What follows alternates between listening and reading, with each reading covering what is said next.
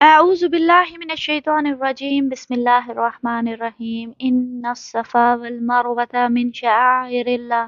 فمن حج البيت او اعتمر فلا جناح عليه ان يطوف بهما ومن تطوع خيرا فان الله شاكر عليم بے شک صفا اور مروہ اللہ کی نشانیوں میں سے ہیں.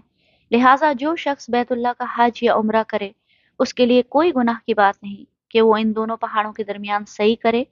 اور جو شخص خوش دلی سے کوئی بھلائی کا کام کرے گا، اللہ کو اس کا علم ہے اور وہ اس کی قدر کرنے والا ہے۔ السلام علیکم ورحمۃ اللہ وبرکاتہ۔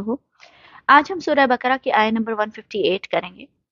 اب جبکہ اللہ تعالیٰ نے خانہ کعبہ کو مسلمانوں کا قبلہ مقرر کر دیا، تو ضروری تھا کہ خانہ کعبہ سے متعلق جو غلط فہمیاں اور جو متس معاشرے میں پائی جاتی ہیں، ان کو بھی ختم کیا جائے۔ صفا اور مروہ مکہ کے دو پہاڑ ہیں۔ جب حضرت ابراہیم اپنی بیوی حضرت حاجر اور اپنے نیو بورن بیٹے حضرت اسماعیل کو مکہ کے ریگستان میں چھوڑ گئے۔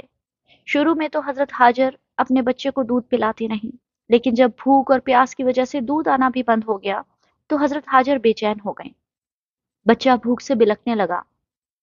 ایسے میں حضرت حاجر صفا پر چڑھی اور ادھر ادھر دیکھنے لگیں کہ شاید کوئی امید نظر آئے۔ بیابان صحرا ہونے کے باوجود اس ماں کو اللہ تعالیٰ کی رحمت پہ بھروسہ تھا۔ امید تھی۔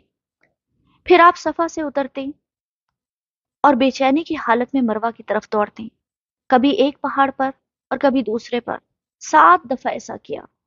حضرت حاجر کے اس عمل سے ہمیں یہ بھی پتہ چلتا ہے کہ اصل توکل ہاتھ پہ ہاتھ رکھ کر بیٹھ جانا نہیں ہے کہ اللہ کی مدد کب آئے گی، بلکہ اصل توکل کسی قسم کے اسباب اور وسائل نہ ہونے کے باوجود صحیح کرنا، کوشش کرنا، بھاگ دوڑ کرنا کہ میرا رب کوئی راستہ ضرور نکالے گا۔ یہی اصل توکل ہے۔ جب اللہ تعالیٰ نے حضرت حاجر کا بھروسہ، توکل، امید، کوشش اور بھاگ دوڑ دیکھی، تو اللہ تعالیٰ نے مدد بھیجی اور زمزم کا معاوضہ پیش آیا۔ اس دن سے آج تک جو بھی عمرہ اور حج پہ جاتا ہے، وہ حضرت حاجر کی اس سنت کو پورا کرتا ہے۔ اسے صحیح کہتے ہیں یعنی کوشش۔ اللہ تعالیٰ کو حضرت حاجر کا اپنے بچے کے لیے بے چین ہونا، دوڑنا، تڑپنا، دعائیں کرنا اور اللہ سے امید جوڑے رکھنا اس قدر پسند آیا کہ اللہ تعالیٰ نے اس عمل کو قیامت تک کے لیے لوگوں کے لیے عبادت بنا دیا۔ لیکن زمانہ جاہلیت میں مشرقین مکہ نے اس خوبصورت عبادت کو بھی شرک سے جوڑ رکھا تھا۔ حضرت ابن عباس سے روایت ہے کہ نائلہ اور اساف دو لورز تھے، محبت کرنے والے۔ انہوں نے ناؤز باللہ خانہ کعبہ کے اندر زنا کا ارتکاب کیا، جس کی وجہ سے اللہ تعالیٰ نے انہیں پتھر کا بنا دیا تاکہ لوگوں کو ان کو دیکھ کر سبق حاصل ہو سکے۔ لیکن جاہلیت کی انتہا یہ ہوئی کہ کچھ نسلیں گزرنے کے بعد عرب لوگوں نے ان دو پتھر کے بتوں کو صفا اور مروا پہ رکھ دیا اور نائلہ اور اساف کی پوجا کرنے لگے۔ جو بھی صحیح کرتا وہ جا کے ان بتوں کو چومتا اور ہاتھ لگاتا۔ جب اسلام آیا تو سوال پیدا ہوا کہ کیا صحیح کرنا جائز ہے یا شرک ہے؟ اس آیت میں اللہ تعالیٰ نے کلیئر کر دیا ان صفا والمروہ من شعائر اللہ صفا اور مروہ اللہ کی نشانیاں ہیں۔ شاعر کا لفظ شعور سے آیا ہے۔ یعنی ایسی چیز جس کو دیکھ کر کسی چیز کا شعور پیدا ہو اویئرنیس پیدا ہو، سوچ اور خیال آئے، یاد دہانی ہو۔ صفا اور مروہ کو اللہ تعالیٰ نے شاعر اللہ کہا ہے۔ یعنی اللہ کا شعور اور یاد دلانے والے پہاڑ۔ ان کو دیکھتے ہی دل میں خیال آنا چاہیے کہ جب انسان اللہ پہ اندھا توکل اور بھروسہ کر کے بھاگ دوڑ کرتا ہے، اسباب نہ ہونے کے باوجود کوشش اور صحیح کرتا ہے، تو اللہ اپنے بندے کو اکیلا نہیں چھوڑتا، فرشتے بھیج کر موت سے دکھاتا ہے۔ پھر اللہ تعالیٰ فرماتے ہیں، فمن حج البیت او اعتمارا فلا جناح علیہ ان یتوف بہما پھر اللہ تعالیٰ نے اجازت دی کہ جو حج اور عمرہ کرے تو اس پہ کوئی گناہ نہیں کہ وہ ان دو پہاڑوں کے طواف کرے یعنی ان کے درمیان صحیح کرے۔ اس آیت کی ورڈنگ دیکھیں کہ اللہ تعالیٰ نے فرمایا، جو شخص بیت اللہ کا حج یا عمرہ کرے تو اس پر کوئی گناہ نہیں۔ اس ورڈنگ سے ذہن میں آتا ہے اور خیال پیدا ہوتا ہے کہ کیا اس کا یہ مطلب ہے کہ ہم صحیح نہ بھی کریں تو کوئی فرق نہیں پڑتا؟ عروہ ابن زبیر کے ذہن میں بھی یہی سوال آیا۔ تو انہوں نے اپنی خالہ یعنی حضرت عائشہ رضی اللہ عنہ سے سوال پوچھا۔ کہتے ہیں کہ میں نے ام المومنین حضرت عائشہ صدیقہ رضی اللہ عنہ سے پوچھا کہ اللہ تعالیٰ کے اس فرمان کے بارے میں آپ کا کیا خیال ہے جو سورہ بقرہ میں آیا ہے کہ صفا اور مروہ اللہ تعالیٰ کی نشانیوں میں سے ہیں، اس لیے جو بیت اللہ کا حج یا عمرہ کرے، اس کے لیے ان کا طواف کرنے میں کوئی گناہ نہیں۔ کہنے لگے، قسم اللہ کی، پھر تو کوئی حرج نہیں ہونا چاہیے اگر کوئی صفا اور مروہ کی صحیح نہ کرے یا نہ کرنا چاہے۔ حضرت عائشہ رضی اللہ عنہ نے فرمایا، میرے بھتیجے، تم نے یہ غلط بات کہی۔ اللہ کا مطلب یہ ہوتا تو قرآن میں یوں اترتا کہ ان کے طواف نہ کرنے میں کوئی گناہ نہیں۔